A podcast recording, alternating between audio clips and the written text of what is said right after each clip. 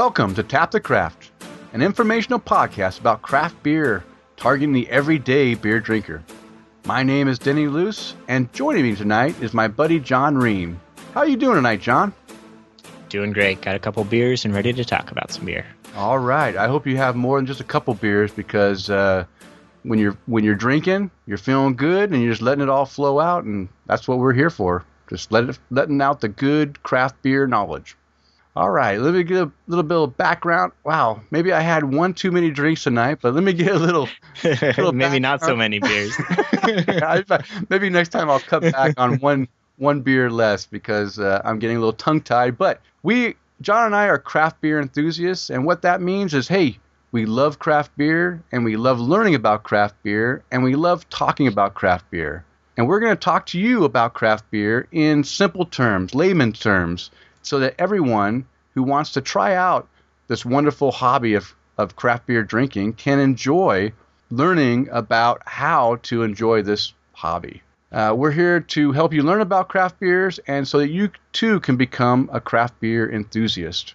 We encourage our listeners to write into the show and provide your experiences and knowledge and ask questions so that we may help you, you know, become better at learning about craft beer. This is episode 4, recorded on September 11th, 2014, and in this show we're going to talk about a variety of discussion of topics. We're going to discuss the proper glassware and why it's important to the craft beer experience. We're also going to give our own personal tasting notes on the Sierra Nevada Pale Ale and we hope that our listeners will be drinking this beer along with us so that you can taste what we're describing at the same time. We're going to learn about my own personal New Year's resolution to find a new passion for lagers, as well as uh, learning about some uh, craft beer industry news. So, John, uh, this is a craft beer show, and you know what? It wouldn't be a very good craft beer show if we weren't drinking while we were doing it. So, what are you drinking tonight? So tonight I am starting with a Full Sail Brewing uh, lager. It's part of their LTD series. Uh, it's number five. Their Vienna style lager. Just uh, big malt flavor. If you want to get a lot of uh, different malt uh, characters out of a beer, this is a good one to to try out. Yes, I've had that lager. In fact, all the LTD lagers from Full Sail are, in my opinion, are fantastic. And the Vienna Lager is one that I rate on the high end of the list because, like you said, they it really has some very great malt character in it, and I and that's what I appreciate in a good lager is is a good malt character. Agreed. Yes. So you know what? It's it's odd that we're we're kind of synced tonight because I'm also drinking a Full Sail Brewing LTD, but instead of the Vienna Lager, I'm drinking the LTD 07, which is the Oktoberfest Lager or Marzen man, I'll tell you what. I've already, I think I've already gone through at least three six packs, and maybe this is my fourth six pack of this beer already in just two weeks that it's been released in my area. And this is one of my favorite Oktoberfest beers. I I think the malt character is is just perfect, and it's not too sweet. It's not. It's it's just it's well balanced, and I just I love it. Have you experienced the the Oktoberfest lager? I don't think I've had this one, but now I really want to go get it. Oh yeah, oh yeah. I um, I don't know. I can't. I, I like I said, it's my favorite one. I can just I can drink this beer all week long. In fact, I drank through pretty much a six pack in almost one night because it's it's only five and like five and a half percent, five point six, I think so it's not very heavy on the alcohol, and it it just tastes so good that it it's not like it's not a chore to drink. Not that beer is a chore to drink, but this is just one that just goes down really nice, and and before you know it, it's gone, and you're pouring yourself another one, and your wife is looking at you strangely like, "Hey, honey, are are you planning on getting wasted tonight, or is this uh, you know type of thing?" But but yeah, it's it's a good beer. I will definitely have to go pick that up. Yeah, yeah, I recommend it. I recommend it. All right, so hey, you know what? Last week or last episode, whatever you want to say, we ran a little bit long, and we're going to try to keep this one uh, right in within under an hour. Uh, that's my goal. John's goal was under 45 minutes. So with that being said, let's dive right in to our Brew Buzz segment, which the Brew Buzz segment is devoted to talking about various beer related topics. And this week, we want to hit you up with using, you know, using the proper glassware with your craft beer. And last episode, we discussed what was it last episode? i have already lost track. But at one point, we discussed how important it is to pour your beer into a glass. It might have been my episode two. I can't remember. And the and the, the reason is because you want to make sure that you're able to capture all those fantastic volatiles that are coming up out of the beer as the as it aerates and uh, the carbonation you know pushes those those wonderful flavors up out of the beer into your nose. And if you have it in a bottle and you're drinking your craft beer in a bottle, you're isolating your nose from all that wonderful odor. And the proper glassware uh, will really help enhance the um, the experience of drinking craft beer. Let's see. As I mentioned, glassware. Uh, why why does the glassware shape matter? As I just mentioned, it opens the beer up to your nose and it allows the head to be created. So the shape of the glassware will will impact the aroma, and it will also impact the head development and the retention of that head uh, with the beer. John, uh, you mentioned that last week too. That I said, you know what? Sometimes I pour a beer and that head just like dissipates right away. You mentioned could be dirty, dirty glass. Or, you know, some soap residue will will re, you know will reduce that that head retention. Um, but also, if, if, I'm not mistaken, the shape of the glass, depending on the beer style, will make a, a big difference on whether that head is is able to retain or to, even a beer that has a big head, you want to be able to contain the head in the, the glass. Right. Yeah. And you know, every every style, you know, can can take advantage of a glass to accentuate what what it's trying to bring to the table. Um, you know, a lot of like Hefeweizens we'll talk about a, a Weizen glass. Mm-hmm. You know, the, a lot of that beer is that those yeast aromas that are going to come out of that, and you know that that glass will accentuate how those come to your your nose. Yeah. Um, and really, a lot of these specialty glassware, I mean, they've been around a long time, but uh, they they didn't really start to proliferate in the U.S. until the last five or ten years. Um, I think you know it's even still in a lot of areas all you'll ever see is a a standard shaker glass. Yeah. Um, but uh, most like good beer bars now will have proper glassware for everything that you're you're going to be drinking. Yeah. Um, and even now with the the craft beer boom, there's new glass development going on. Um, you know, I know Sam Adams has run a lot of commercials for their, you know, special glasses that mm-hmm. have been mm-hmm. designed. There's been a lot of work with glasses for IPAs and mm-hmm. um, a lot of it. One thing that's come out of that is a lot of um, etching um, on the the bottom of the glass, um, on the inside, yeah. the bottom of the glass.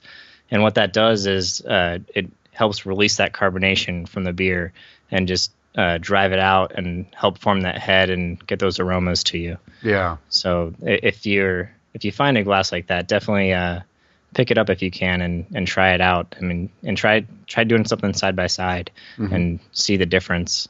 Um, it can be really remarkable.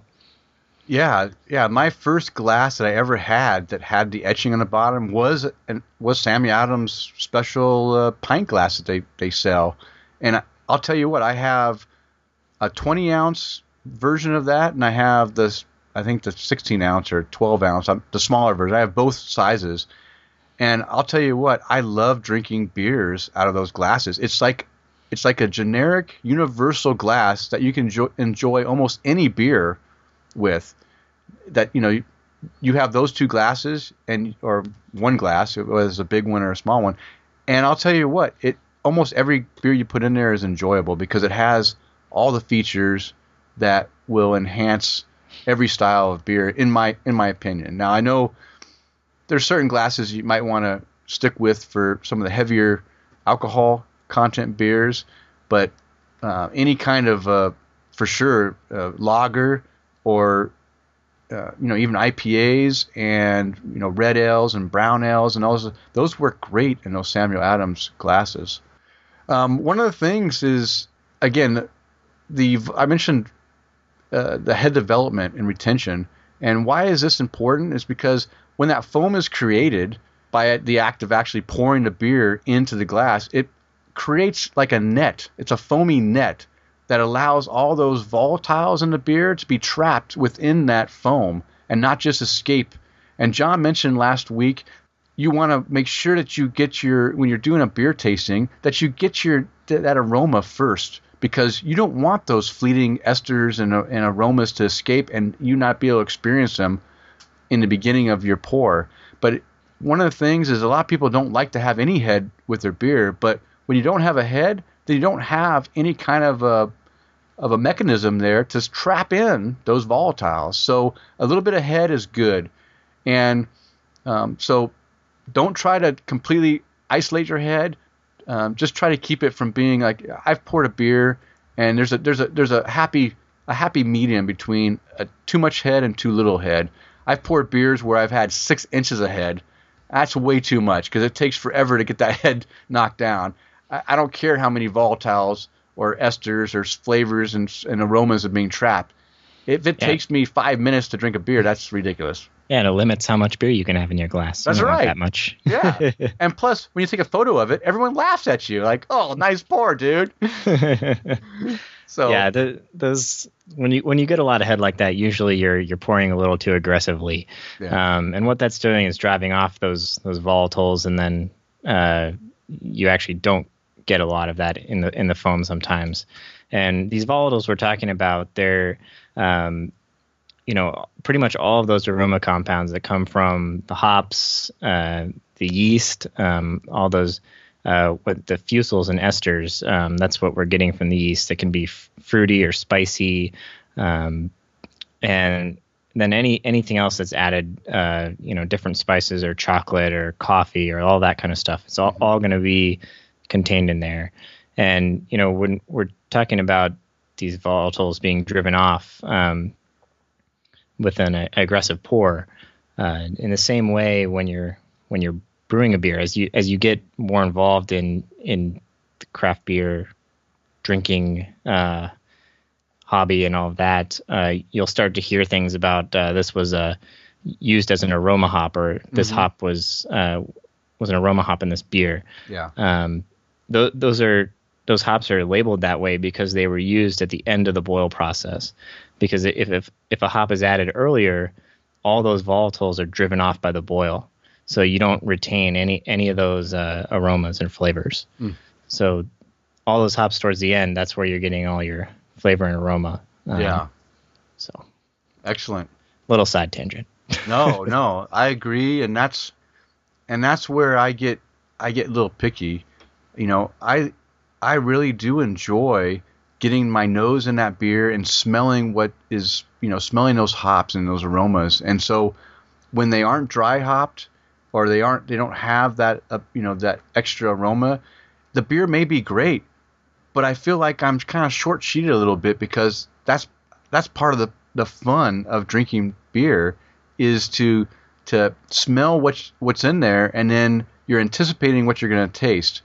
Now it may be completely different you know, you may actually smell some citrusy hops in the nose, and then when you actually taste it, it's it ends up being piney or just plain bitter.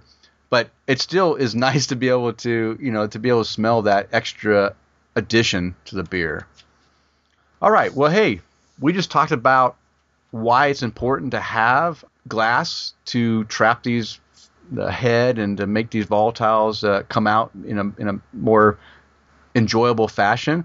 But let's, let's start talking about some of the glasswares and which beers are best used with. And so, as John mentioned, the most common beer glass that you'll find in all the bars and in your house, if you may have a few in your cupboards, is what we call the standard pint, or also it's known as the shaker pint glass. It's a, a regular 16 ounce cylindrical glass. It, it has a, a, taper at the bottom and it comes up pretty you know, not too sharp of an edge. It's a it's a standard glass. uh, typically these glasses uh, come in two sizes. The most common is 16 ounce size, or there's also another standard pint, also called the Imperial Nonic pint, which is an which is an English pint. It's 20 ounces, and it's not shaped exactly the same. This one has a little bit of a, a bulge right at the top. I don't know exactly what that bulge is for, except I think it's just to make sure that when you're holding your this big this big 20 ounce beer, it doesn't fall between your fingers as you're you know lifting it up to drink it. Yeah, I've I've heard that. I've also heard that it was designed to help uh, stacking the glasses so they didn't get stuck together. Ah. Um, but uh, th- in my opinion, these are the, the worst glass. It, I mean, it better than a bottle or a can, yes, but yes. um, they they just kind of you know they're they're in that cone shape and it's just letting everything escape and not Mhm. really directing it to you. Um, but it, it's still still better than um, putting in a just drinking in the in the bottle. Yeah. But uh, you'll actually find that a lot of places you don't get a 16 ounce glass; they're all 12 ounces.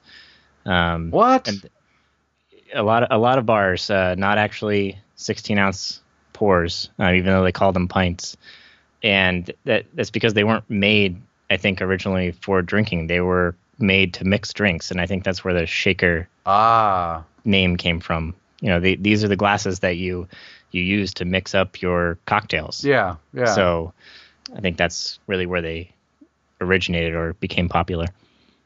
Okay, that's that's a good little side trivia there, and I agree. This is actually probably the worst glass of all the glasses you could use, for a couple reasons, in my opinion.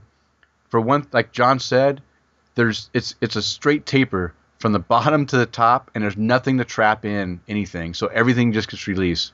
Two, the glass is usually very thick, and when you have thick glass, it will suck out the you know, it, it actually warms the beer really quick. You know, it sucks out that cold. Not that you want your beer super cold, but you don't want it to be. I mean, a lot of people don't want their beer to be too warm either. And I think a, a shaker pint can really, if you if you have it not in a refrigerator, just in your regular cupboard, and you pour a beer in it, it's going to warm that beer up really quick, which is another downfall I think of the sh- of the shaker pint. The the positive is they're easy to find and they're easy to store because you just stack one on top of the other. You can actually put in a regular cupboard. You can stack up like five or six of these glasses and slide them into a spot where one glass of another style would fit. Yes, just uh, don't stack them wet or if they're uh, warm because they will, you know, contract slightly and they will be almost impossible to get apart without shattering. So Exactly, exactly. And although they are thick glass, they're not going to break as easily unless you're my wife, and she can break a, any glass that you put in front of her. And uh, she just broke my uh, my Wolverine shaker pint glass that uh, that was her favorite glass. But uh, sorry, honey, it's broken. No uh, no Wolverine glass for you anymore. All right, that's that's the that's the most common. We went, went and start with the most common. This is the and, and you know what? This is probably the beer glass that I use most often because it's the easiest one. I have I have like 50 of them, so I just grab a glass and that's like the first one. If I have a, a regular beer that I'm not looking for a special type of uh, it's not a special category of beer. I'll just use this one because it's just it's normal. It, it I'm usually going to drink the beer faster than it's going to cause issues with my my tasting anyway, so it's okay. The next beer, the next glass that is probably uh, another common glass that you'll get at a bar if you're drinking like a Stella or any kind of a Pilsner. They will typically serve these in a Pilsner glass, which is a fluted glass. And again, just like the shaker pint glass, this one though starts at a very very narrow uh, taper at the bottom, and it comes up at a very narrow taper to the top. So it's a tall glass that has a narrow, like a really it's a, a, a cylinder glass that has a very uh narrow bottom and a, and not a very wide uh, top to it. It's typically a 12 ounce volume glass, although you can find them in various ounce sizes. But typically, I think 12 ounces is what you're gonna you're gonna find them in.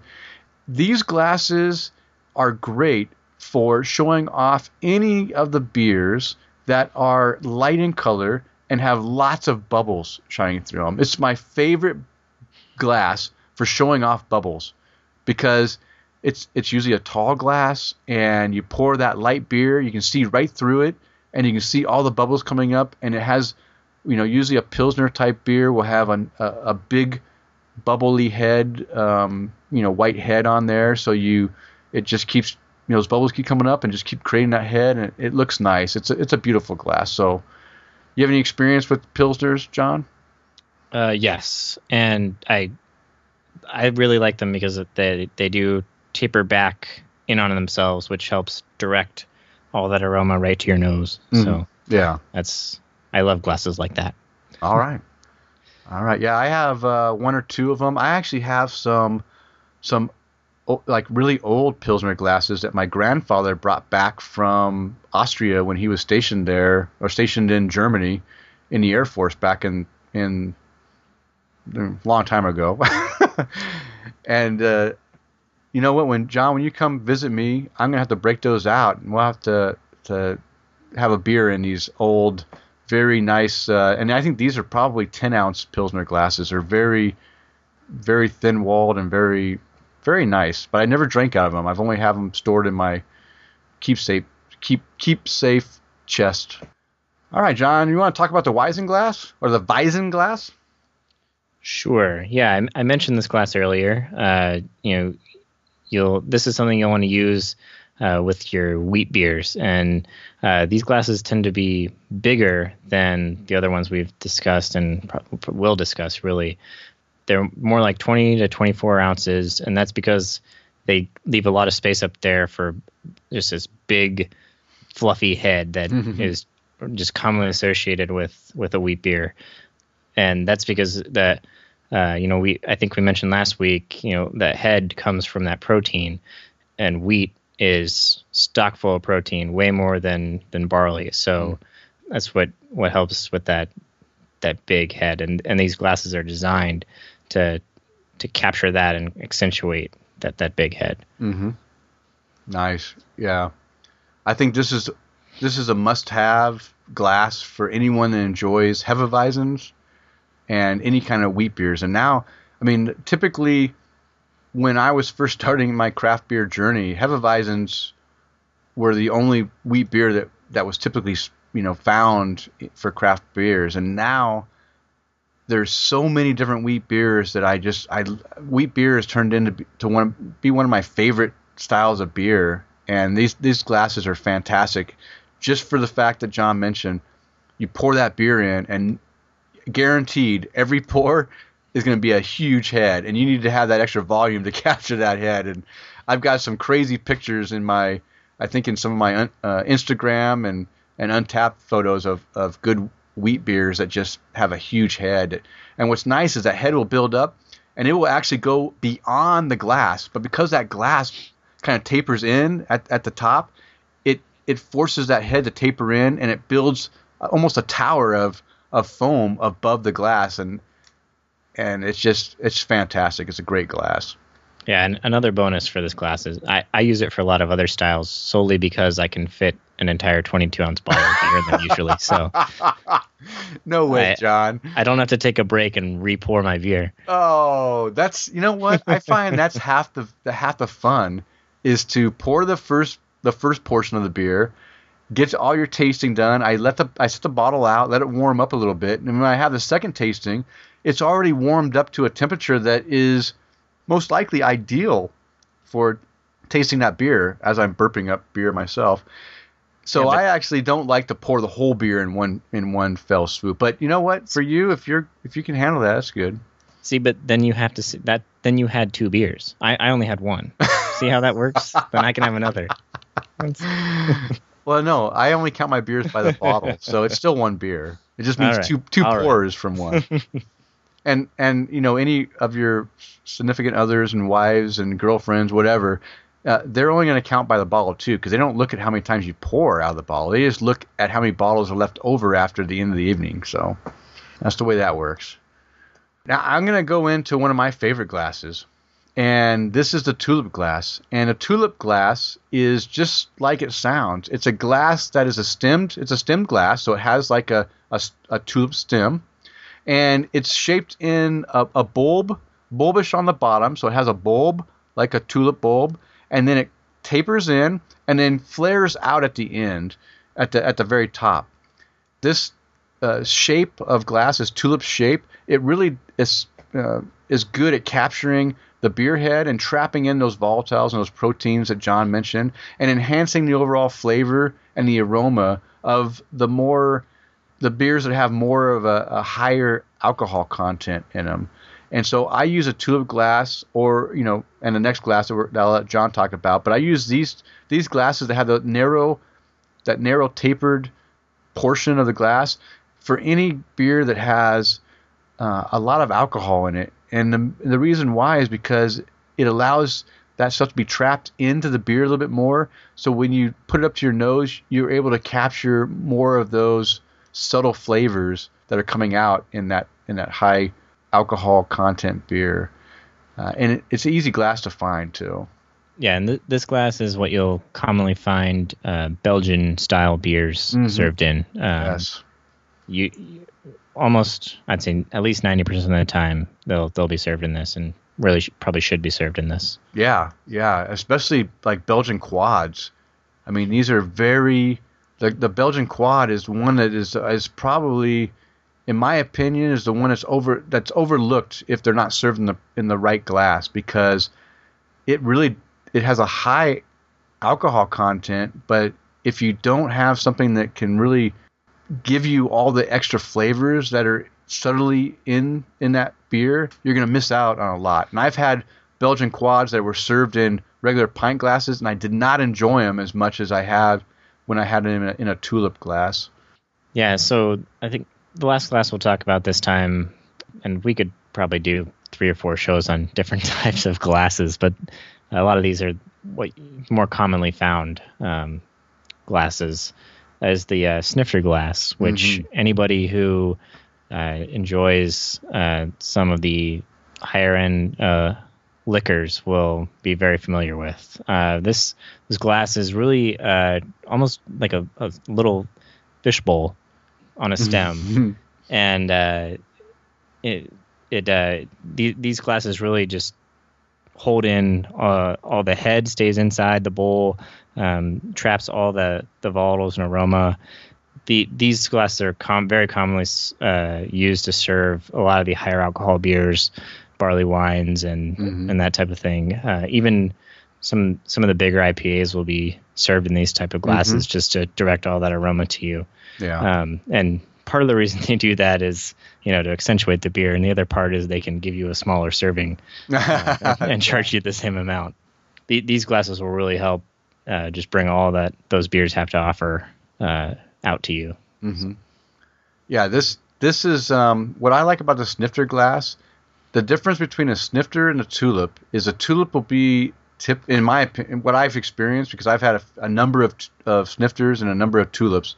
The tulip glasses tend tend to be a little bit more thicker walled glass, and the snifter glass is a really thin walled glass. I mean, really thin where if you even tap that thing against something, it's going to break. And you can ask my wife that she's broken a couple of my snifter glasses. I'm not holding any grudges, but I I love the snifter for all my I drink all my stouts or all of all of my uh, im- like Russian Imperial stouts and anything that has like 10% and above beers in it because you can hold that glass in the palm of your hand. You put that stem like between your your uh, your your middle finger and your, and your index finger, and you can hold it in your palm of your glass, and the heat from your palm will actually heat that that thin walled glass up, and even accentuate those aromas and the flavors out of that beer even more. So when you pour when you do put that thing up to your mouth, it's just I mean crazy amounts of aroma and flavor come out, and I it's it's that the snifter is probably my favorite drinking glass only because I enjoy stouts so much that I want to appreciate all the subtle chocolates and coffee and dark fruit flavors that can come out. And when John and I hopefully will be able to share our strong Belgian ale, we'll be drinking them out of snifter glasses because we want to make sure we can get the full aroma and enjoyment out of those special flavors that are that are subtle in, in that beer. Absolutely. So that that's just a taste. These are like John said. These are only a few of the most common beer glasses that you'll find, and these are the ones that we recommend that you maybe you have one of each style in your collection, so that when you drink a beer that is, uh, you know, more tuned to that glass, that you'll be able to get the most enjoyment out of it. And you know what, John? We didn't mention which exact beers are good for each type of glass. So the shaker glass, we've pretty much said it can be any beer. If you have a shaker glass, pour any beer into it. It's going to get the beer out of the bottle and you enjoy it. Pilsner glasses, John. I would say, of course, a Pilsner, uh, any kind of a, a lighter uh, ale uh, maybe uh, or even some wheat ones like Berliner Weiss or Berliner Weiss beers are also very good in a pilsner glass. It's I know it's yeah. a wheat beer, but it's it's it's not a, a wheat beer that really foams up a lot. It's it's got a lot of bubbles and a lot more of a a champagne type, uh, not champagne, but more of a. I mean, in my opinion, the, the better ones have a more of a, a, a crisp, refreshing, and sparkling aspect to it. Uh, what yeah. other beers you, you, you would re- suggest for a pilsner? Yeah, any any type of lager um, would really do well in the in the that pilsner glass. Okay, all right. And we mentioned the the Weizen glass, the wheat glass. Uh, again, any wheat beer, Hefeweizen is is the one that you'll probably drink the most out of that glass. And of course, John mentioned any beer that is uh, that you can fit into it. That's what's that's what he drinks. So, but I would say uh, wheat beers are fantastic in it. So anything that's got a, a you know that's a wheat type beer, a, a Weizen, a, a Dunkelweizen, Doppel, Doppel, whatever. What any any type of wheat beer would be good in that one. Uh, and tulip glasses, we kind of hinted at. Again, they can be anything from the Belgian, the Belgian type beers what we mentioned. Also, uh, you can have porters are fine are, are fine in the tulip glass, and uh, you can even drink stouts. If you don't have a snifter, you can substitute a tulip for it. The only difference, in my opinion, I, I find the tulip glasses tend to be thicker, so you may not be able to get the instantaneous gratification of warming that beer up and getting those you know that heat through it uh, but those are good. What about snifter glass, John? You uh, what do you recommend the best beers for snifter? Uh, yeah, like the barley wines, uh, double or triple IPAs can be really good in them. Okay. Um, yeah, and any of those really big beers that you really want to sip and enjoy and not really, you know, get through uh, okay. very quickly. Yeah, that's what I would. I would exactly. The, a snifter glass is typically used for a brandy or a cognac and those type of liquors, they're not you suck it down as fast as you can. Those are sipping enjoyment liquors. So same thing with beer. Find a beer that you don't want to gulp down fast. You want to enjoy over a long period of time, and a snifter is the glass for you. All right, let's move into uh, you know the check it out the segment, and uh, this is just a segment where we try to give you guys some ideas, whether it's a website a podcast, some kind of a publication or application that you might find useful in your craft beer journey. And this week, I'm going to offer you guys, uh, since we're since our topic of the week is basically glassware, I've got a check it out segment that is on glassware. And if you are a member of Costco, which is a warehouse membership uh, store, uh, they have at least in, in my area, and I'm sure that it may not be the same in every area, but this this this uh, deal will eventually roll through all I think all the Costco's because I've seen it before. Uh, they have a 16-piece Libbey Craft Brew, uh, Brews glass set. That's 16 glasses for $25. That's incredible for 16 glasses at you know less than two dollars a glass. That's really good price. And the set includes four now, the only problem with this set is that there's only four types of glasses, and so you're going to get four of each type. You may not need four of each type, so this is where it might be a little excessive. But if you wanted to be able to get four great glasses to use for your craft beer in a affordable price that you can only not only can you use these for craft beer, but you can use these glasses for you know for dinner parties to to put ice water in or to serve, you know, any kind of drink. When time comes for your craft beer, you can also use them f- for it too.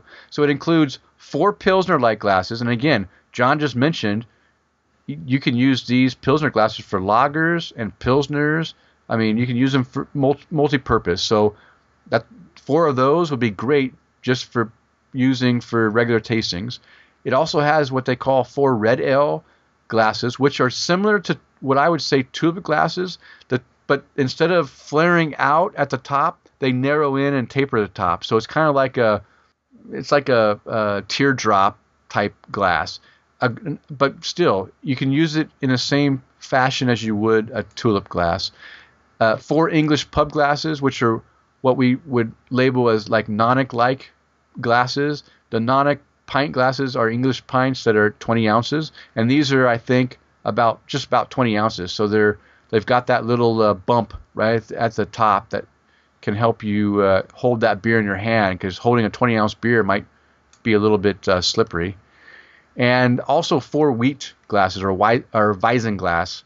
And again, th- those are 20. I think they're 22 ounce glasses, so you can fit a whole 22 ounce, almost a whole 22 ounce beer in that glass.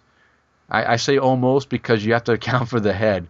And even on beers that don't have a, a big head, it's still going to be very tough to fit that whole 22 ounce glass into a, you know, 22 ounce beer into a 22 ounce glass. So, hey, I'm just saying that this is a great set for the entry level purchase that can be used not only for craft beer but for other beer uh, options. Yeah, it, it's a great a great deal, especially price per glass. But uh, if you don't have that many friends or you prefer to drink alone, uh, there's uh, I've seen the, these uh, similar Libbey sets at uh, Target. Mm-hmm. Uh, only it's just a, a, single set of the different styles, so it's just four to five glasses, each one different.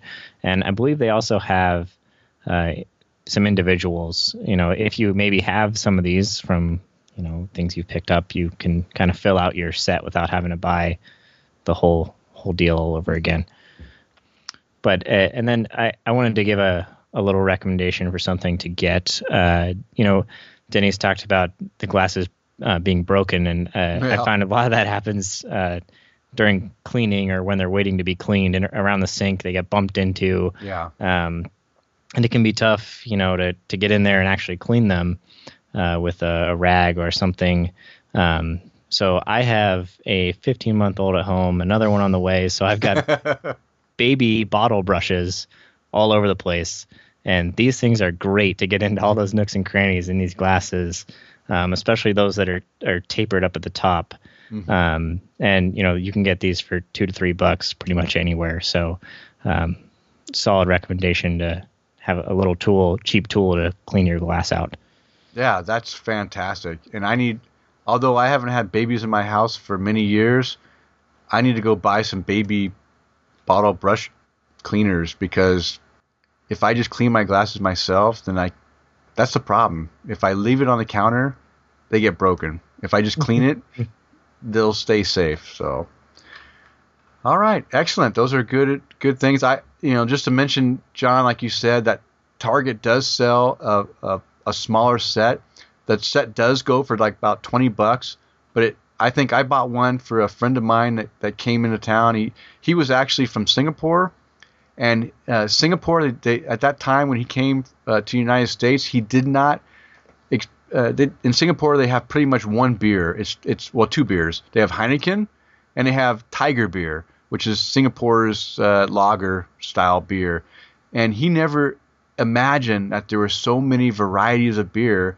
And so I've got he is now a fledgling craft beer enthusiast. I, I've turned him into a craft beer lover I, I actually bought him those 99 bottles of beer books so he can he, he said hey denny I, I need some way of being able to log my beers. I cannot remember what i liked or disliked about a beer and i want to you know i want to make sure that when i buy beers that i can remember what i liked about them in more detail. And i said you know what? These books are are fantastic for that. And so i bought him a full set of the three books so that he can log his beers.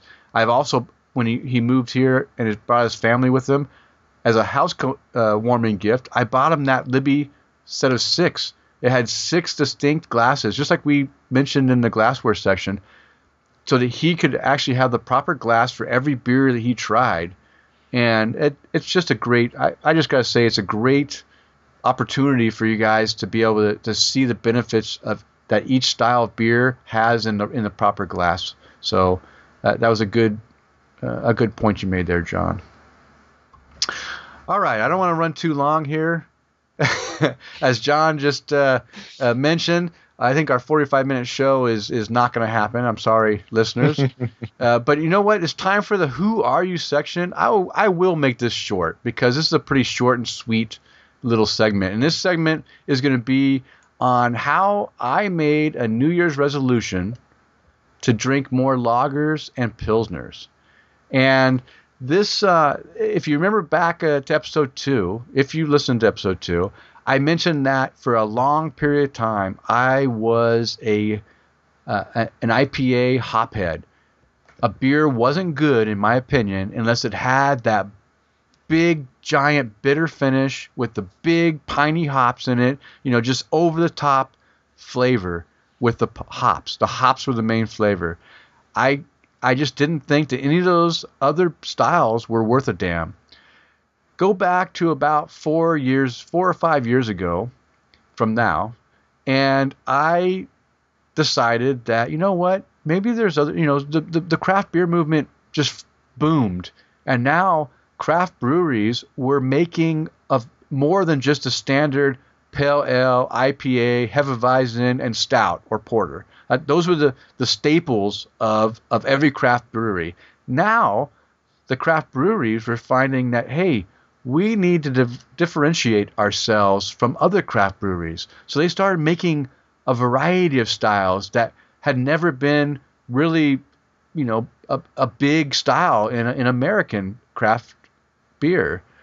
And so I started trying these different styles. Well, I enjoyed, I really started embracing all these various styles, whether it was uh, the Belgian ales that were coming, you know, that were being made, because a lot of the Belgian ales you're only getting from overseas.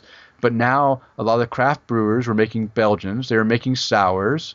They're making a variety of wheat beers, whether it's the the uh, Dunkelweizen or it's the Doppel Doppelweizen or the you know whatever. They have all these different styles. I started drinking these different beers and I started enjoying the the different variety of beers that weren't overly bitter. They had that malt front that had good flavors and I could appreciate those. But there was still two styles that 4 years ago or 3 years ago actually, 3 years ago that I just couldn't bring myself to drinking. And it's because I had the the problem of thinking that all these the, the lagers and the pilsners were all based off of domestic offerings from the big beer industry in America. And I just couldn't stand those those styles of beers. And that's lagers and, and pilsners. So I made a New Year's resolution one year, three years ago, I, when I was on a 40 cast. I said, you know what? My New Year's resolution is I'm going to drink more lagers and pilsners this year. Now, why is that a big deal? For one thing, I don't believe in New Year's resolutions. I believe that if you really want to make a change in your life, you're going to make a lifestyle change, and that's how you're going to succeed because most resolutions don't go through. But guess what? I didn't care if this one went through or not because I already didn't like lagers and pilsners. I told myself, what a commitment. I, yeah, I wasn't committed. I didn't wasn't I wasn't planning on making a lifestyle change. So I was kind of joking around like, yeah, my New Year's resolution is to drink more lagers and pilsners, thinking to myself that I was going to fail miserably. Well, guess what? I found out that American craft breweries had come so far into the lager, not they weren't making just regular American pale lagers. They were making very very unique lagers, whether it was a pale lager or it was a dark lager or was it was you know uh, any kind of other different type of lager, um, um, whether it's a Marzen or or even Oktoberfest, you know Oktoberfest beers and winter ales and stuff. They were making unique beers that I never gave a chance because in my mind I said I'm not drinking these. They're crap. They have no flavor. There's nothing for me because back in the early days in the 90s, those beers were just clones of the crappy domestic beers. But over time, these craft breweries actually made good beers. So I made a New Year's, New Year's resolution, and I was going to try a variety of these different types of beers, pilsners and lagers. And guess what? I fell in love with the lager style.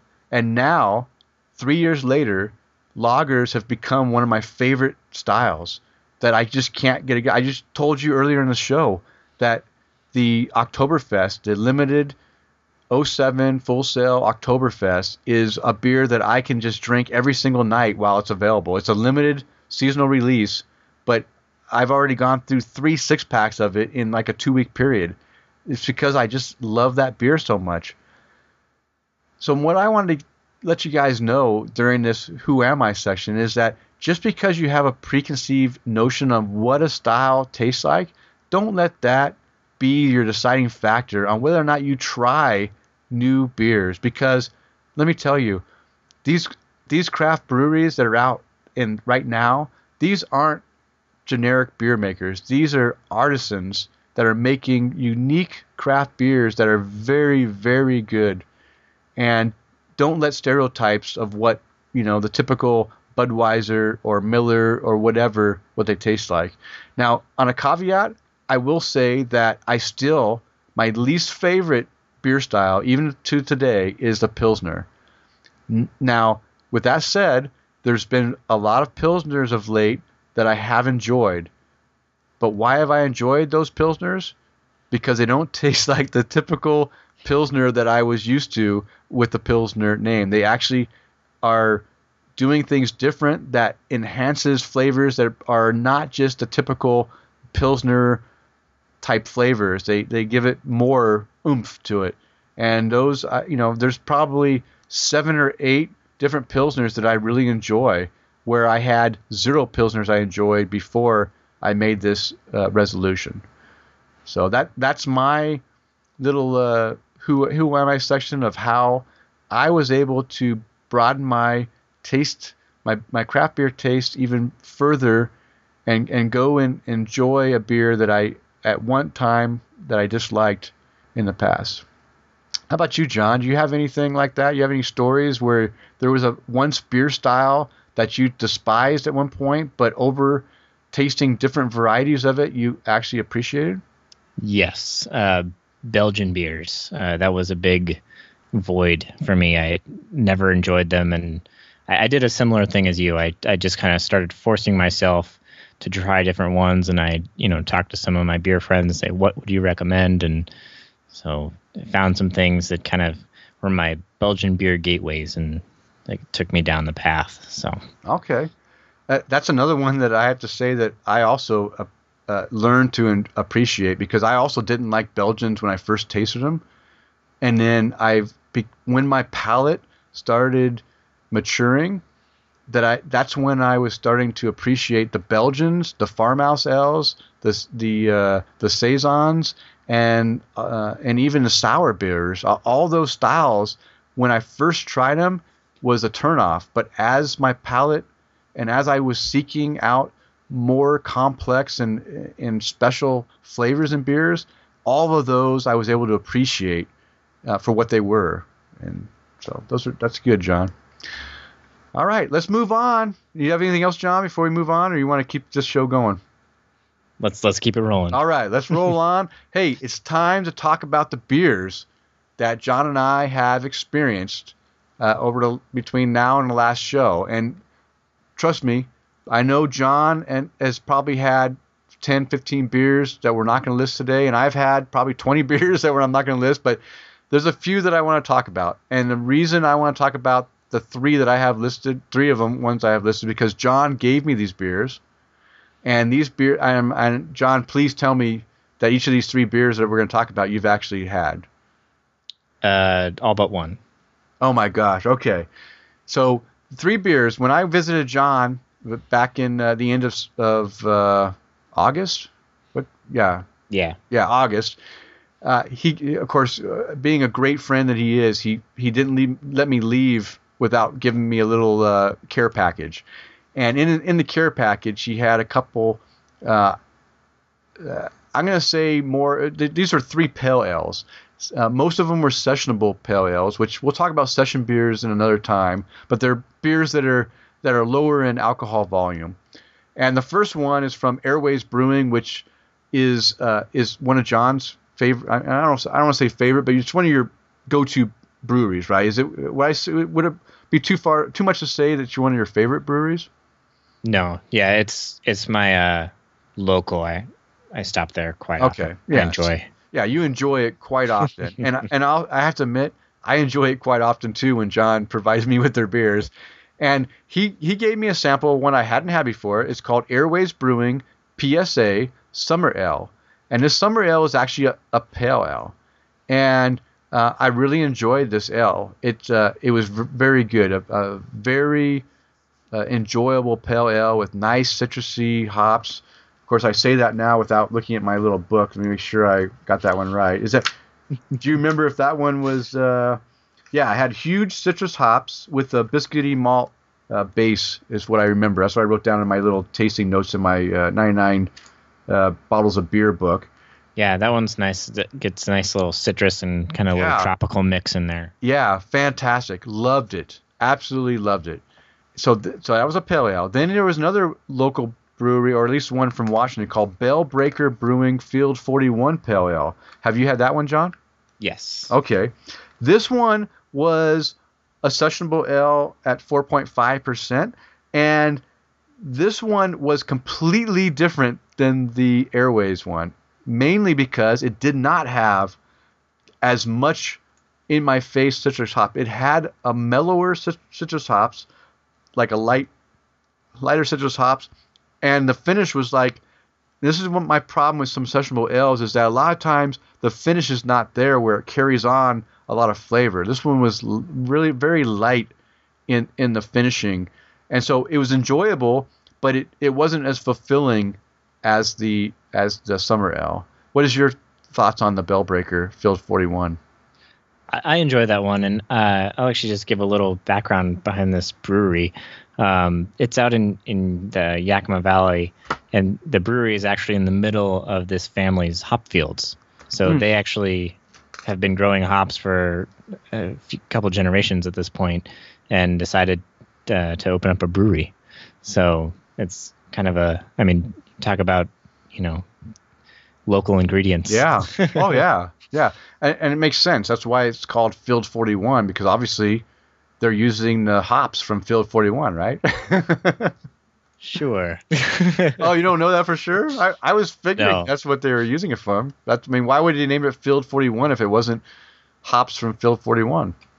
Well, that's a good good thought. Okay. All right. Uh, enjoyable. I didn't. I mean, I gave it a an average, a three, like a three star rating. It was it was a good, enjoyable beer. All right. Now let me talk about obviously the one you haven't had, John. Yeah. The Wingman Brewers American Outlaws World Cup Ale, which is also a pale ale. Uh, wow. This is a 16 ounce can, and uh, it was uh, it was different. Um, the main, uh, I, I don't know how to describe it. All I can say is that the finish was so what you would call like last week. John mentioned astringent, meaning like a pucker mm. pucker effect.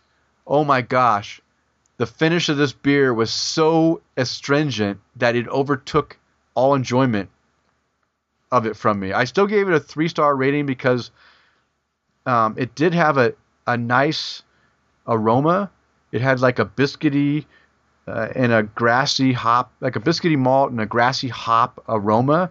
But mm. as soon as I take a drink, drink the the uh, the uh, the taste was what it had that little bit of grassy and that little bit of of a lemon hop flavor. But then as soon as I had that, boom, it was like super puckery, astringent, horrible.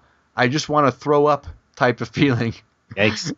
I, I wonder if they did a lot of dry hopping in that beer. You know, adding all the, those hops after it's fermented. Because uh, if you overdo that, you can get a lot of those grassy flavors and some of that astringency. So Yeah. I wonder if maybe they they did that. I don't know, but this was a beer that was it had so much potential. I think the and I don't know if the finish was supposed to be like that or if it was a an off thing, but after I rated after I did my notes, I went and did a search. There's not very much I couldn't find very many ratings on this beer.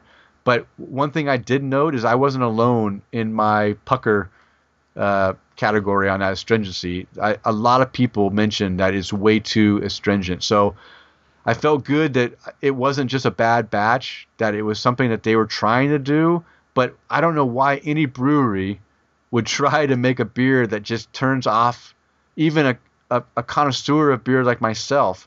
I mean, I enjoy Yeah. hops and stuff, but this beer just about made me want to like literally puke. It was just so so astringent, and it got worse as it as it warmed up. So this is a beer I recommend if you do get this beer, drink it cold because you don't want to let it get warm up. It gets worse as it warms. Yikes. Yeah. Um, so if uh, if you guys have started following uh, our Twitter account, you'll notice you'll have noticed that uh, we put out a, a some things about a Huckleberry Berliner Weiss that that, that was a collaboration between uh, Elysian Brewing out here in Seattle and Payette Brewing out in Boise. That's right. uh, where where Denny is, and uh, I I personally love all things Huckleberry. I will go search them out. Um, so uh, I, think we've both been able to try this beer. Yes. Now that it's been out in our our local markets, um, and I was not. Uh, it was not what I was expecting. I'll- Exactly. I'll, say that. um, uh, Berliner Weiss. It's it's a it's a style that you know it it's got a little tartness. Um, it's it's a very light sour, hmm um, but usually very refreshing, very Yes. effervescent. Um, lots of carbonation, and you know, just the perfect thing for a hot day. hmm This was not that. No. Um, I you know I I still enjoyed the beer overall. If I didn't think about it as a Berliner Weiss, but just as a sour. Yes. Um, I I ended up just you know sitting and sipping it for a while, um, looking very cool at the bar with my pink beer. um, uh, but I, I definitely wouldn't have classified it as a Berliner Weiss. Um, but uh, they were actually marketing it at the the Elysian Brewery as just Huckleberry Sour. Mhm. Um, they weren't calling it Berliner Weiss at all. Oh. I don't know how they were dealing with it in uh, out your way. Yeah, it was actually labeled as Elysian Payette Collaboration Berliner Weiss, and that was the official tap handle. Or the tap handle was actually a real tap handle with that label on it. So Okay. yeah, yeah. So that you know what, John, I have to agree exactly with your interpretation of this. I absolutely love Berliner Weiss beers when they're done right, and just like you said, my favorite Berliner Weiss type style is where you have that crisp wheat beer, but it's refreshing with a slight sour in the finish. And it just gives you that little perk at the end. And this beer was just a Huckleberry Sour. That's all it was. There was no. And, and you know what? And even the Huckleberry, there was no Huckleberry flavor. It was just a sourness from the Huckleberries. Did you taste Yeah. any Huckleberries at all in that? No, Yeah, and I tried really hard. I know. I I really wanted it. So yeah, exactly. So, um, I last night my wife and I visited Payette Brewing. You know, we made a special trip down there because they just got they had a del- delay in the trucking where it was supposed to be here last Friday and didn't get here until Monday. So last night, which was a Wednesday, we decided to make a trip down to the brewery just to try this beer. And, and my wife was so excited. She loves Huckleberry, just like John. He, she loves Huckleberry stuff. And we had a very good Huckleberry um, wheat beer at the Prodigal Son in Pendleton on the way to visit John.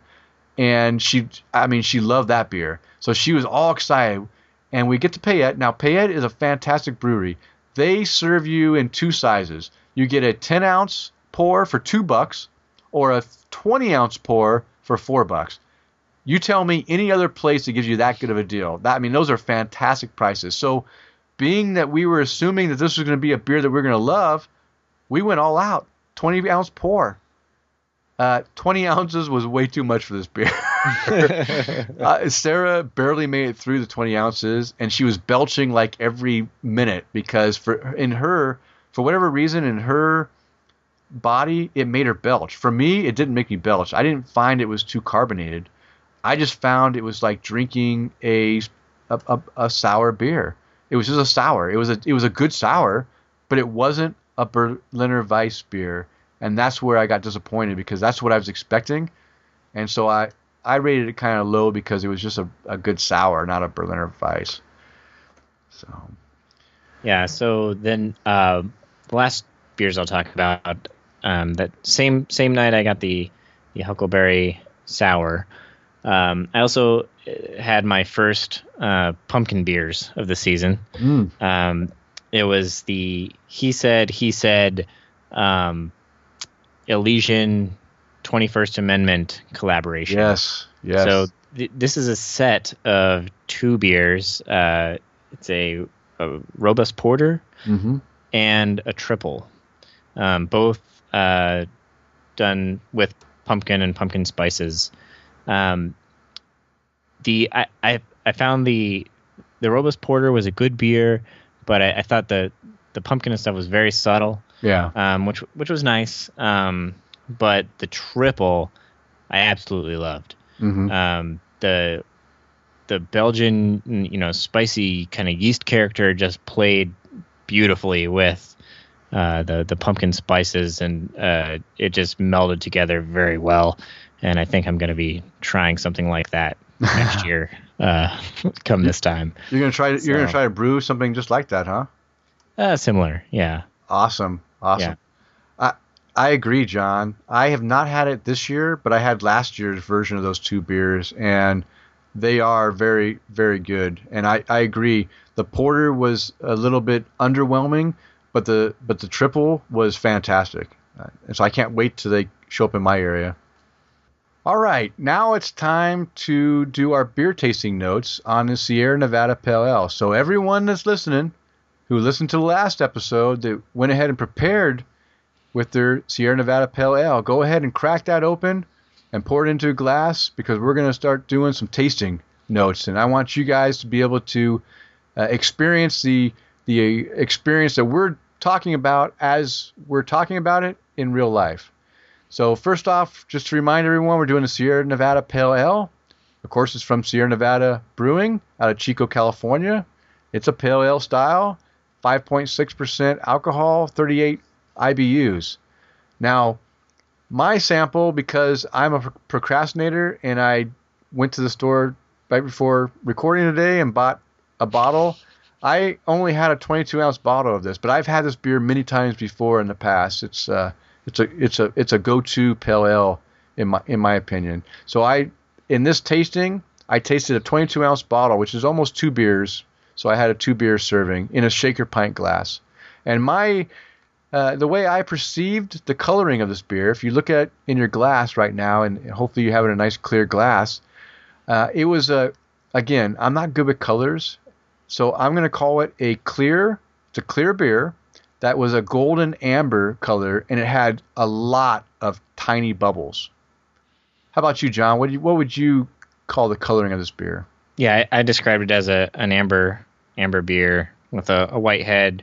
Uh, mine had mixed bubbles. The head kind of disappeared pretty quickly for me. What? No but, way. Uh, that those yeah. bubbles were going all the way. So you know what? The 12 ounce bottles aren't good for the carbonation. yeah, or all my glasses are dirty, which or is also yeah, very likely. That could be. That could be. They could be all be dirty. All right. Well, so you said you had a head. I also had a head. I had a big. I'm talking of like a three finger head. It was a creamy white, off white head uh, on this beer. I mean, huge. I mean, uh, one thing that Sierra Nevada does well in this pale ale is they make a beer that has a huge head. and uh, it, the lacing it, it actually stuck to the glass as you were drinking it. Did you experience lacing that was uh, sticky?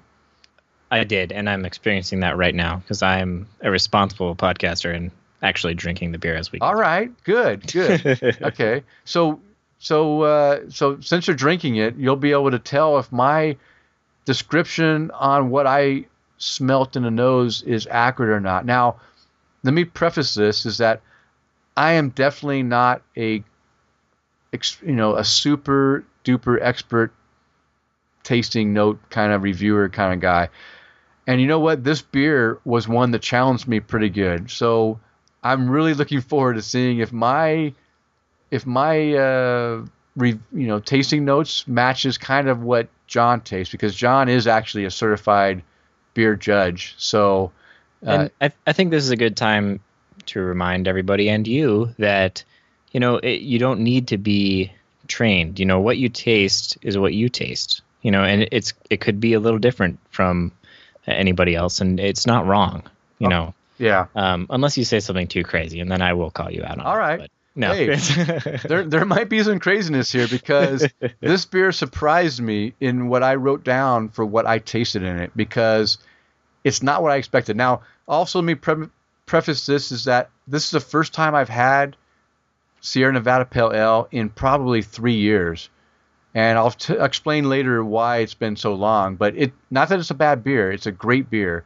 But just to, just so you know that it's been so long that I hadn't even logged it in Untappd. This is the first uh, official logging that I did in Untappd, which says a lot because I've been on Untappd for three years and logged 1,140 some beers, and this is the first time I logged this beer, so that's that says a lot. So my I, I found the same thing. I was shocked when I really, hadn't, hadn't uh, put it in yet. oh my gosh, that's awesome! Wow, we're like two peas in a pod here.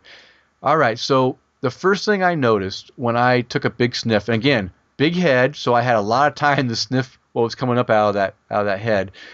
Um, I had a, a very very nice and pleasant caramel malt uh, nose. That's the first thing I smelt when I smelt this beer. I just I smell a lot of what I perceived as a sweeter car- car- caramel malt flavor or, or aroma with the with at the end of that aroma, you know, as I, I the first thing I smelled was the, the caramel malts, and then at the afterwards effects was like a maybe a grassy or a floral, or maybe grassy and floral uh, hops, and uh, I found this odd because I when I after I wrote this down in my notes, I looked at the label and I saw that that this label said it was full of coney or cone piney hop citrus hops. What did what did you smell in the nose, John?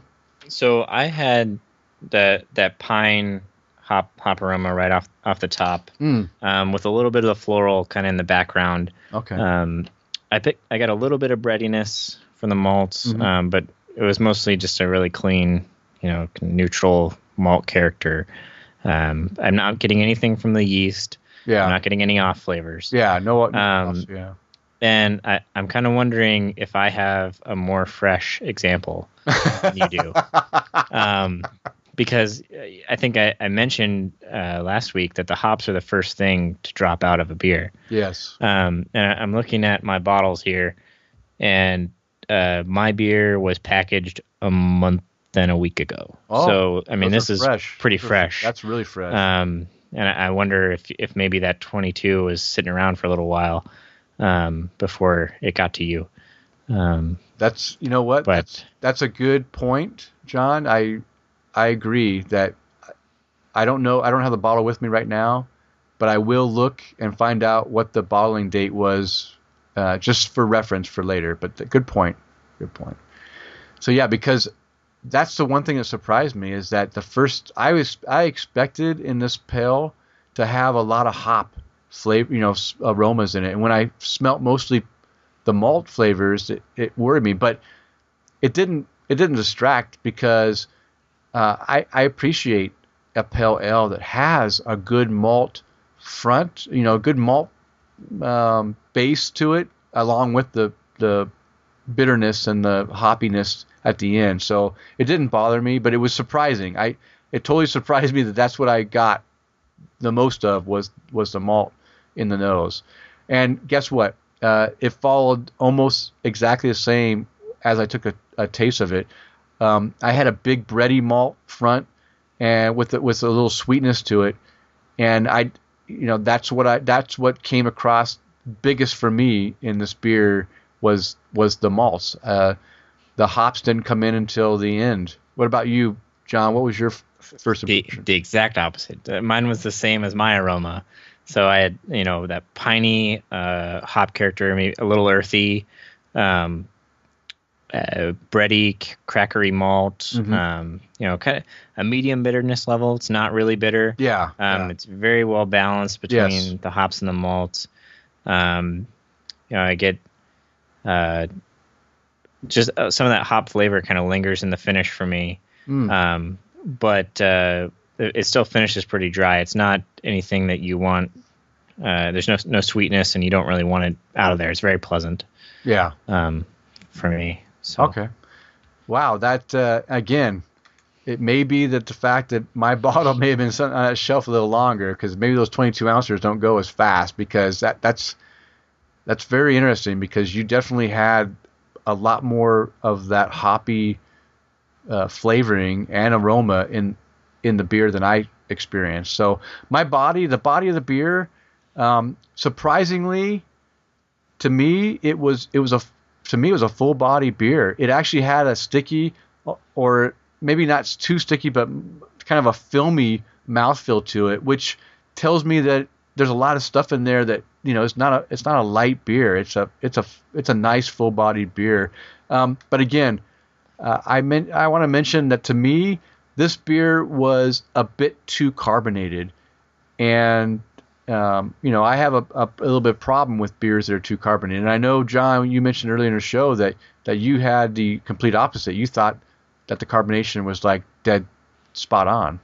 yeah, and you know, I, I mentioned that what you taste is what you taste is, is a great example. As we're going through this, I didn't realize um, just how how much we would make that evident. But Mhm.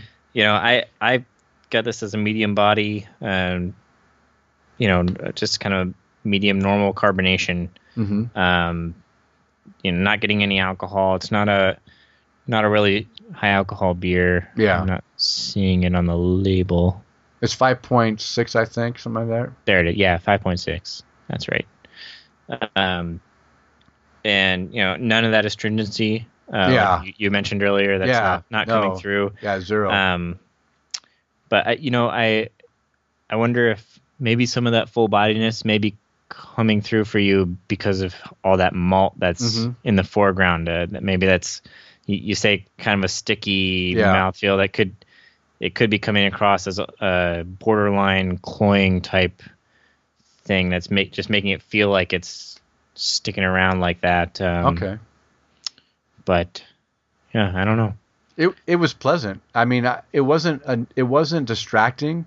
I was just surprised that it was sticking around in my you know that it, it just seemed like like I said it was just like a film. It kind of filmed my mouth, which was surprising because I don't remember it being like that in in the past times I I drank this beer.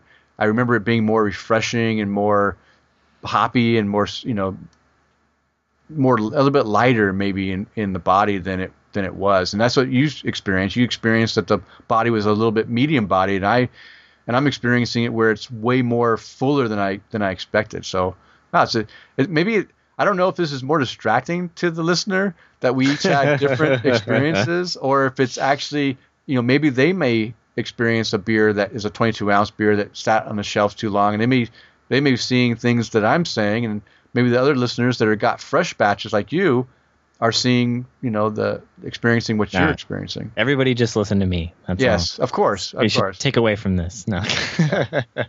All right, so the the finish. Let's go right into the finish. Um, the finish was a very for me. I did have a a, a citrusy kind of grassy hop finish. N- not again, not overly citrusy, not overly grassy. It was like a a little bit of citrus with this grassy flavor at, at the end. I liked it. I'm, I, I mean, overall, I enjoyed this whole beer, even the way it was. Even if it wasn't fresh, I still enjoyed this beer, and it, ha- it I felt, in in my opinion, that this beer was very well balanced. It didn't it didn't have too much malt or too much you know bitterness in the hops. It kind of you know had the more malt in the front, but then finished off with the bitter. And overall, to me, it was a well balanced beer that that didn't have that overly bitter finish, and didn't have the overly sweet malt. How about you, John? What did you yeah, feel in the fi- finish? finally something we agree on. Okay. Um, pretty much, pretty much the same for me. I yeah had that hop hop flavor in the finish, uh, very balanced. Um, doesn't linger um, in an unpleasant way at all. yeah, Um, and I, I think we both agree, you know, recommend this for anybody uh, to, you know, getting into craft beer. yeah, for sure. Um, and and really, uh, th- this beer really kind of defined the American Pale Ale. yeah, Um, I mean, back when craft beer was getting started, and it, it's the fact that it's still the standard bearer, you know, kind of says something for for what they're doing over there. Um, just making very quality beer. yeah. So Oh yeah, I, I agree. I think that anyone new to craft beer that wants to try something a little bit more flavorful and a little bit on, you know, going up a little bit more on the bitterness thing, that not too bitter. This is a perfect beer for them. I think. I mean, this is a great gateway beer, if I were to say, into good quality craft beer. So, uh, yeah, definitely any new newbie, go buy this beer and try it. Uh, maybe not a six pack if you're if you're not too sure. Go for a single, or go to a friend's house who has a six pack and drink one of their beers. Uh, I mean, but I think you're going to enjoy it because there was nothing that was over the top to not enjoy. I, I mean, it's really a well-rounded beer. So the, the glassware, you know what?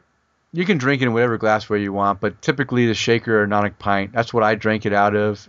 I don't think. I mean, what do you think, John? Is there any special beer? I guess with the head that I got, I should probably pour it into a Weissen glass because it's so so crazy. I, I wouldn't call that typical. Um, I, I actually did my initial tasting of this, you know, because I'm trying to get all I could out of it out of a snifter glass. Um, Really? you know, just to try to enhance all that as much as I could. Um, tonight I'm drinking out of a sort of cross between a, a snifter and a, and a pilsner glass. It's kind of tapered, but Yeah, generally holds the shape of a of a uh, shaker. yeah, Um, but yeah, this is one of those things that it'll be it'll be good in pretty much anything you drink it out of. Okay, so I'm. I mean, maybe we rank these differently. I'm saying this is a memorable beer that you should you should always keep stocked in your fridge. You you you agree, or you think you rate it a little higher? Oh yeah, I think this is a great beer to keep around. Okay. Um, but at, at the same time, I it, it you know it's a great beer, but it's it's everywhere, so Yeah. I tend to not grab it when I'm out. Yeah, is- yeah. kind of sad, but um, just the way the way beer is these days, there's just Yeah. so much to try. I, I agree. I agree, but um, definitely if you are going to a party and you want to bring decent beer, but you don't want to, you know, break the bank, I think you pick up a 12 pack of this Sierra Nevada Pale Ale, which you can find almost everywhere. Uh, you can't go wrong. There's, I don't think there's going to be people that won't enjoy what you bring to the table. That's my recommendation. All right, so I hope you guys all enjoyed tasting the Sierra Nevada Pale Ale along with us. Hopefully, you learned something. For the next episode, we want to invite you guys to try uh, an Oktoberfest. You know what? It's getting to the fall season, and the Oktoberfest beers are coming out in droves. And one beer that I almost guarantee everyone that listens to us in the United States can probably get a hold of is a Samuel Adams Oktoberfest. So I am urging everyone listening to go ahead and pick up a six pack or at least one of these beers to try with us in the next episode, episode five. Samuel Adams Oktoberfest is one of those beers that I think, again, we haven't reviewed it yet, but I've got plenty of experience with this beer. It's one of those gateway beers that if you are not into craft beer, this beer alone can sway you in the direction of, of, of wanting to try more beers, in, in my opinion. It's definitely uh, an easy drinking, not harsh beer that, that people can really get into. Spoilers. Yeah, that's spoilers. and that's before the, the tasting notes, because only because I've had a lot of this beer in the past, and I do enjoy it myself, even though I'm a, you know, a long time craft beer enthusiast. I still can enjoy beers like like that Sammy Adams Oktoberfest for what it is. So I, I won't rank it in one of my highest Oktoberfest, but I do recommend it for anyone that's getting into craft beers. All right. Well, hey, we're running a little long, but we can't leave the show without doing a little bit of craft beer uh, industry news. These are just a few of the noteworthy craft beer news articles that I found in the beerpulse.com website. Actually, there's one that I found in the in the local Statesman Journal, but I'll talk about that one at the end. So we'll go very briefly over these. These are these are stories that I just thought, hey, my our listeners might enjoy a little bit of uh, of industry news. So the first one is a brewery that I visited when I did my California Northern California brew tour. It's a Heretic Brewing out of Rich no uh, Fairfield, California. They used to be out of Pittsburgh, Pittsburgh, California, California and they moved to their own brewery in uh, Fairfield. This story is about how Heretic Brewing gets starts getting distributed in Philadelphia starting in September and it's just it's not too much information. It just says uh, that they're officially announcing the distribution agreement that has been signed a couple weeks ago between Bella Vista Beer and Heretic Brewing from Fairfield, California. And just a little history: Heretic was started by a famous homebrewer turned professional called Jamil Zainasheff. Is that how you say his last name? Zain? Yes, okay. you got it. uh, and just like this article says, he says, and he and uh, he has been turning heads or and has been turning heads with their beers from day one. And I I agree. When Heretic first came to the Boise area, I just I mean I do, I adored their stuff. So when I made my trip to California, I said I have to visit their brewery, and guess what? Their beers are even better uh, fresh, right out of the tap. I mean, they make some fantastic beers. Now, John, I brought you some of these Heretic beers on our first visit uh, a year ago. How, what, what, what do you think of it? Did you pre, you appreciate this beer? So, this story really angers me. Okay. Uh, once again, Washington got passed over. They went to Boise. now they're going to Philly. Yeah. Uh, I I lived in Philly for a while. Now I'm angry at all my Philly friends who are going to get to drink this beer. Yeah. If if you're near that that area and you see it, pick it up. It's it's good stuff. All right. So. Well, that's good to hear because I've, I'm saving a, uh, I think it's a hazelnut porter. Now I can't remember what it is. There's a porter they do that I I've had a few of them. and I've been saving a bottle for you on our visit. So, uh, by the way, when you come visit, John, I've got like more beer than we can drink in a weekend. So we're not gonna be able to drink everything. So i'll have to we'll have Challenge to hand, accepted. hand pick we'll have to hand pick what we want to drink because we're also going to be visiting breweries, so it's going to be very difficult for us to drink all the beer at the breweries and at my house, just to let you know. All right, so the next article is one that was released a couple weeks ago, and it's about Austin Beerworks creating a 99 pack of beer. Literally a cardboard crate full of 99 beers, and uh, it's called the Peacemaker Anytime Ale. Now, the caveat of this whole thing is it's one beer, one style of beer, 99 of them, as I drop my bottles, in one pack. And I thought the best thing about this whole article is the fact that there's a video that's attached to this uh, this whole movement to do this 99 uh, pack of beer, and the video is fantastic. I laughed. I, th- I just thought it was well done. It, John, have you had a chance to watch the video that they produced to promote this 99 pack? I have not. Oh, okay. I apparently right. need to.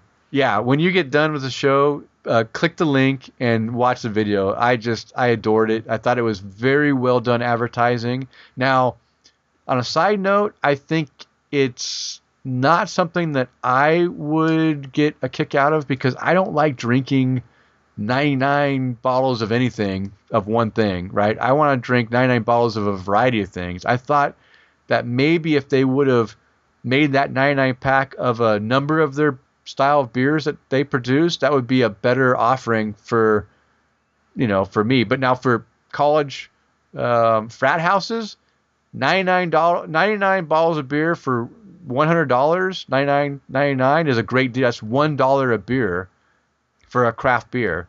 I mean, you can't go wrong with a dollar a beer. I mean, yeah, I was gonna say you could substitute getting a keg for getting this big pack of beer. Yeah, yeah. But uh, I just I just threw this article in because I thought it was very uh, interesting that uh, you know imagine marketing and stocking this as a regular offering. You know, 99 cans of beer in one box is a lot of beers, and the video does a great job of making fun of that whole uh, 99, you know, that whole big pack of, of things. So I don't know if this was was a real thing that they were going to do for a, you know for an ongoing thing or just a prank kind of thing that they were doing that actually they weren't they were surprised that so many people you know i mean these things sold out like in record time so i think it was a joke that turned into a real thing that surprised not only the brewers but everyone that this was a big hit Yeah, but it worked. but it worked Now everybody's talking about it. yeah everyone's And talking The pictures were all over, you know. So yeah good on them. Yeah. Yeah. All right. So next article, just moving quickly through these. This is just a fun. This is going back to my 40cast days where we talked about, you know, alcohol and sex. Uh, you know, I'm not. You know, those kind of go hand in hand. But uh, this article is. Uh, let me read the uh, the name. It's called Pinups and Pints. Ohio Strip Club starts brewing its own beer, and uh, this is out of s- somewhere in a, in a small town outside of Dayton, Ohio, I believe. And what this is is it's in a, a suburb of Dayton, I, I believe. I don't. I'm, are you familiar with the Dayton area, John? Uh, somewhat. Yeah, Okay. I, I definitely left Ohio too early before these Okay. things started popping All right. up. It's it's it's in the city of Medway. Have you ever heard of Medway? It says it's north of where I six seventy five dead ends into I seventy, uh, and I don't think it's a very popular place. Um, but this is like almost like having a strip club in like a rural farm town. And you don't think of having strip clubs in farm towns, right? You think of strip clubs in bigger metropolises or places that have a population to be able to support the strip club. Well, I think that this thing was not meant to be a strip club, but maybe meant to be a brewery that adds a little bit of strip clubbing to sell, help sell beer. That's what I think is going on. So the whole article is about how this reporter for the paper got asked to do an article on this strip club that sells craft beer, and he was, I think it's a he. I don't know if it's a he or she, but he or she was kind of uncomfortable with this article. How about how to go about reporting seriously reporting on a strip club that sell, sells craft beer. But what he found when he showed up at this place is that it's not the average dive strip club. This was like a like a, a very nice venue that had nice lighting and had very nice uh, you know seating and everything, and it had a 15 gallon they call it a, a Sabco high-end computerized system for homebrewers. Is that kind of like what you've got, John? But this one was like a pre-made system. This, Yeah, similar. Okay. It's it's a very automated. Um, I think it does like 15 gallons or something, 10 or 15 gallons. yeah, 15 gallons, what they said.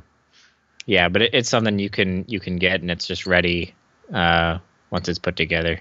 Okay. And- So All right. So they uh, they said they they only produce one beer, and it's called the Pinup Pale Ale, and it's their it's it's their inaugural beer, and it's being sold to the the visitors of this strip club, and I just thought it was odd that most people that visit strip clubs they aren't going there for the beer, they're going there for the entertainment and they're forced to buy the minimum amount of beer that is ridiculously expensive. Now, they didn't talk about what the cost of these beers are because typically now I haven't visited a strip club since I was in the Navy back in 1989 or 88 was the last strip club I went to. So it's been a long time, but when I visited those strip clubs, it was you pay a cover charge to get in and then you had a, a, a minimum drink order. and each of these drinks were like ten bucks a piece for like crappy, you know, Miller or Bud Light or whatever they had.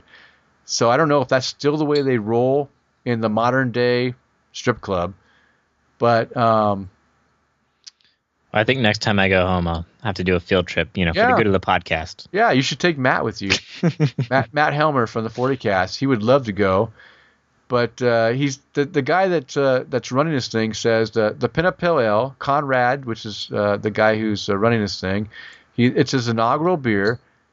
Uh, was being primed for release that Monday, but we sampled it in early release. It was a solid pale ale, a good start on a new system, and one that will get better as Conrad works out the kinks of his system, which is you've probably had the same issue, right? When you first started up your more automated system, the first beers you released probably weren't optimized. You probably had to learn from trial and error on, you know, how to make it work, right? Uh, yeah, you always have to kind of get your process down and Yeah. figure out how it works and and adjust accordingly. Yeah. So he says, uh, if I'm gonna if I'm gonna have it, I might as well make it good. So he's gonna make his beer as good as possible. He's not selling for mediocre beer at this strip club. Uh, he also says he's gonna do an Oktoberfest, which is probably serving up right now. So he'll have uh, two beer styles along with the the full bar. So he's gonna have two craft beers along with whatever full bar they had offering before. Uh, and he said, when asked about the impact of craft beer is having on business, Conrad noted, "It's been great. We've been having people come out for the beer." The bartender noted, uh, "People are interested in the beer. It's fun to have more to offer." So, wow, people are going to a strip club not for the stripping, but for the beer. That says a lot about craft beer. Is that if if the beer is good enough to distract you away from boobies, then that's pretty good beer. Or that's what they say to save face. Yeah. It's uh, So what do you think? Is this the future of craft breweries? Is this what craft breweries have to do to try to gain? Uh, is this the the competitive advantage that's that might be needed to gain? Uh, you got you got to stand out in the market, yeah, and you know, yeah. I don't know. I, I'm guess. I mean, my thought on this is that this is a craft brewery that was was is mainly maybe looking to try to to to, to get the upper edge by by offering naked ladies. Uh, that's my thought on it. All right, let's move on to the next uh, article real quick. Is uh, the the article name? John wants to skip this one. It, I'm just going to talk real quick though that there's uh, a congressman from Pennsylvania that wants to uh, re, to create a, a change in in the taxing of craft beer. So right now, uh, seven dollars for every barrel of of beer gets uh, charged in, in a federal tax, and they want to make that half. And I thought that was uh, kind of cool that one way to stimulate craft beer industry by reducing the taxing on it, especially uh, breweries that produce less than 60,000 barrels, which is most of the craft breweries. There's only a few craft breweries that, that do more than, I mean, a few. There's only a few of the high-end craft breweries that do more than 60,000 barrels. So um, if you can reduce the amount of tax uh, by 50%, that that'll help, you know, promote craft beer. So yeah, it'll it'll be very helpful for those smaller breweries. I I, I really hope this goes through, but I, I find it hard to believe that with the way that the industry is booming right now, that the the federal government will be willing to cut their revenue in half. yeah, yeah. Uh, so we'll see Well- how this plays out. But I think it again. I think it was only for breweries that were you know that were doing uh, less than sixty thousand. So I think the bigger ones are still gonna have to pay all the money. So you know, Anheuser Busch and and Sierra Nevada and uh, Lagunitas and New Belgium and all those bigger ones, they're still gonna pay full price. Yeah, but I mean, you still consider there's 2,500 some breweries, Yeah. and not you know maybe 50 to 100 of them are above that mark. yeah. So, you know, it's that's still a lot of breweries, and all that adds up. So That's true. That's true. All right. All right. I'm going to make this one quick too. This is a local, little local news uh, article out of my local paper, the Statesman Journal. And this is basically the, about a brewery already mentioned, the Payette Brewing. Uh, it says it faces expansion challenges, that, and this is uh, stated by an industry economist. And basically, just a, a synopsis: this uh, brewery is uh, a small little brewery that opened two years ago. I think they just celebrated their two year anniversary. I, I don't know. I think they just celebrated their two year anniversary, and they currently right now um, brew on a 15 barrel system, and they make less than oh, they make a let's see about 5,000 barrels a year. That's what they're doing right now. Now, the biggest brewery in Idaho, which is my favorite Idaho brewery, is Grand Teton Brewing. That's the biggest one. It currently generates 10,000 barrels a year. And uh, what Payette is, a, it's, a, it's growing. I mean, this one, this brewery has the biggest growth in the Idaho area because it started, like I said, it started two years ago, and it's uh, it's growing crazy. It's it, it I mean, it's just they make great beer and everyone loves it, and they're wanting to go ahead and increase the amount of beer to a 60 barrel system that will be able to produce 100,000 barrels annually. And this is within the next couple years they want to get to that point. So they're going to go from a 5,000 barrel a year to 100,000 in like a 2 year period. And I thought that was incredible that they have they they're in their site what they're visioning in the next few years is is like a what is that a uh, 20 fold increase yeah that's really fast yeah so so I, that that's so. that's incredible so I, I wanted to mention too that Payette sells about 65 of their percent of their product in cans uh, that that includes the popular beers that are called the Outlaw IPA, which I, I think I believe I gave that to you, Sean, or to John before. Yes. Um, yeah, they right now they only currently sell distribute out of state to Utah, Oregon, Nevada, and Washington. So I didn't realize, John, you can actually get Payette in your area. I haven't seen it. Um, they might only be in Spokane area. Okay. Uh, uh, yeah, that's true. That's true. They're probably only in Spokane. So um, so yeah, they've pretty much maxed out their 15 barrel system. They've been adding fermenters like like like, like last summer, not or uh, this winter, I guess. They were adding these uh, 30 barrel fermenters, uh, like I don't know how many they added, like five to their small little 11,000 square foot warehouse.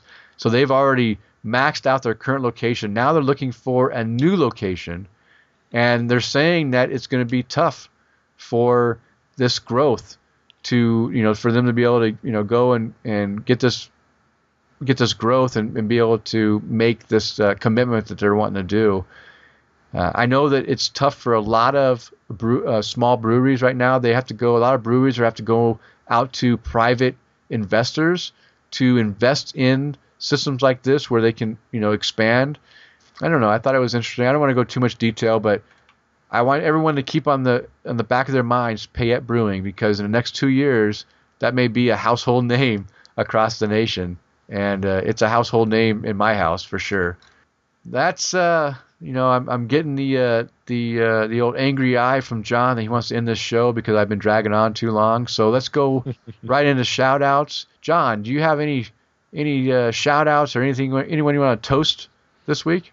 Uh, just toast to all the listeners and uh, getting great feedback from you know me hopping on here. So I really appreciate that, and thank you all for for your support and and for for listening to us ramble on about beer for so long. I know, I know, way way too long. I'm sorry. All right, that's it. You don't want to. You don't want to uh, shout out uh, your extra life uh, campaign or anything. Uh, I guess so now. Yeah. Uh, yeah. I'm. Uh, for those of you that, that may or may not know, uh, Extra Life is a uh, uh, fundraiser for the Children's Miracle Network hospitals. Um, every year, uh, they hold an event uh, playing uh, games of any kind, uh, video games, board games, uh, all that uh, for 24 hours. I believe this year it's October 25th. So I'm going to be participating in that event and um, raising money right now. So if you would like to donate, it's extra li- extra dash life.org slash participant slash ream r e a m, and I I would appreciate it. And you know my I'm I'm raising money for uh, uh, Seattle uh, Children's Hospital, but uh, if you want to help out your area, um, just head to the website, find somebody um, that's uh, raising money for, for a hospital in your area, and, and please donate to them. Uh, and all all the proceeds go to the hospitals to help out the the kids there. So um, it's a it's a great great program. Yes, I agree. And uh, although I am not participating, I am supporting a few of the extra lifers out there, including John, because uh, hey, if you got the time to play uh, games and raise money, then hey, more power to you.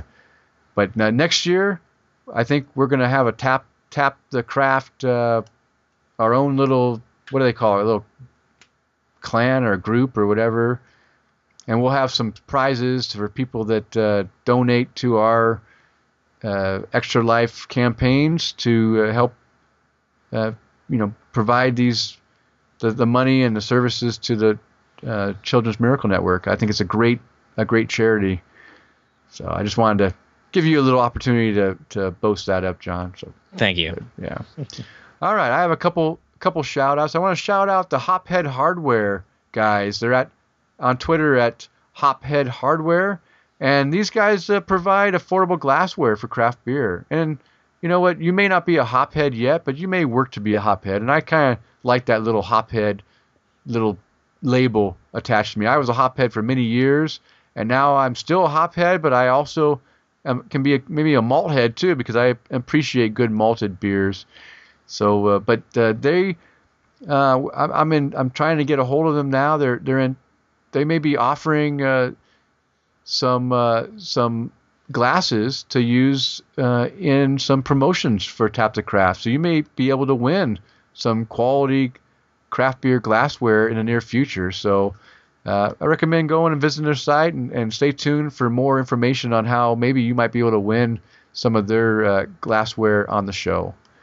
I also want to do a shout out to another beer, uh, I don't know, beer podcast, but they're more of just like a YouTube channel. It's called the Better Beer Authority. And uh, these guys are pretty good. They're like John and I. They're just normal guys that enjoy craft beer, and they just talk about the beer and the way that they, uh, you know, experienced it.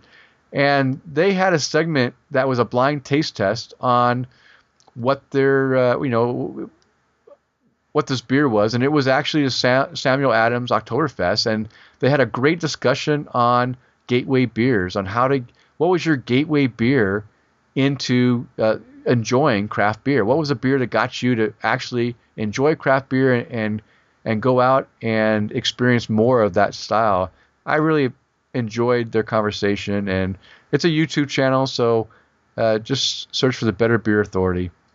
Also, want to do a thank you to Open Forum Radio for supporting the show and providing the hosting space.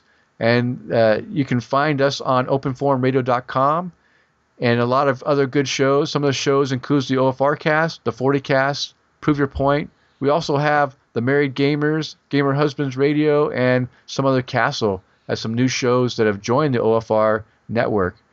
Um, being a former na- uh, serviceman, being in the Navy, I just want to raise my glass and I want to thank all those who have served and who are currently serving in the U.S. military services for protecting our freedoms.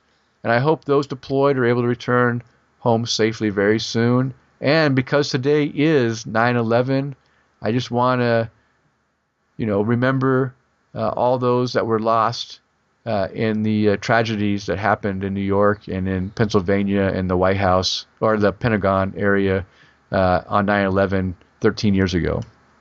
So, if you would like to contact the show, you can reach us through email at tapthecraft at gmail.com, or you can follow us on Twitter at tapthecraft, or leave comments on the show post on openforumradio.com or Google Plus. Just search Tap the Craft. You can follow me personally on Twitter, Instagram, and Untappd at Loose Screw, L U C E S C R E W, and on Google Plus at Denny Luce. How can our listeners follow you, John? And uh, on Twitter, I'm at Prime Brewing, uh, Untappd uh, at Prime WA. And you can read my uh, sporadic blogging on homebrew and beer info at uh, homebrewengineer.com. All right, excellent. All right, so it's uh, time to call it uh, last call. Time to bring the show to a close. I want to thank all of the listeners for downloading and listening to this show. We hope you were able to find something useful, and we welcome you to subscribe to the show on iTunes or Stitcher Radio. Uh, just a reminder uh, we release this show every two weeks. And that's it for episode four. Now remember, friends don't let friends drink light, yellow fizzy beer. Quality beer can be enjoyed by all. So spread the word and convert the beer ignorant.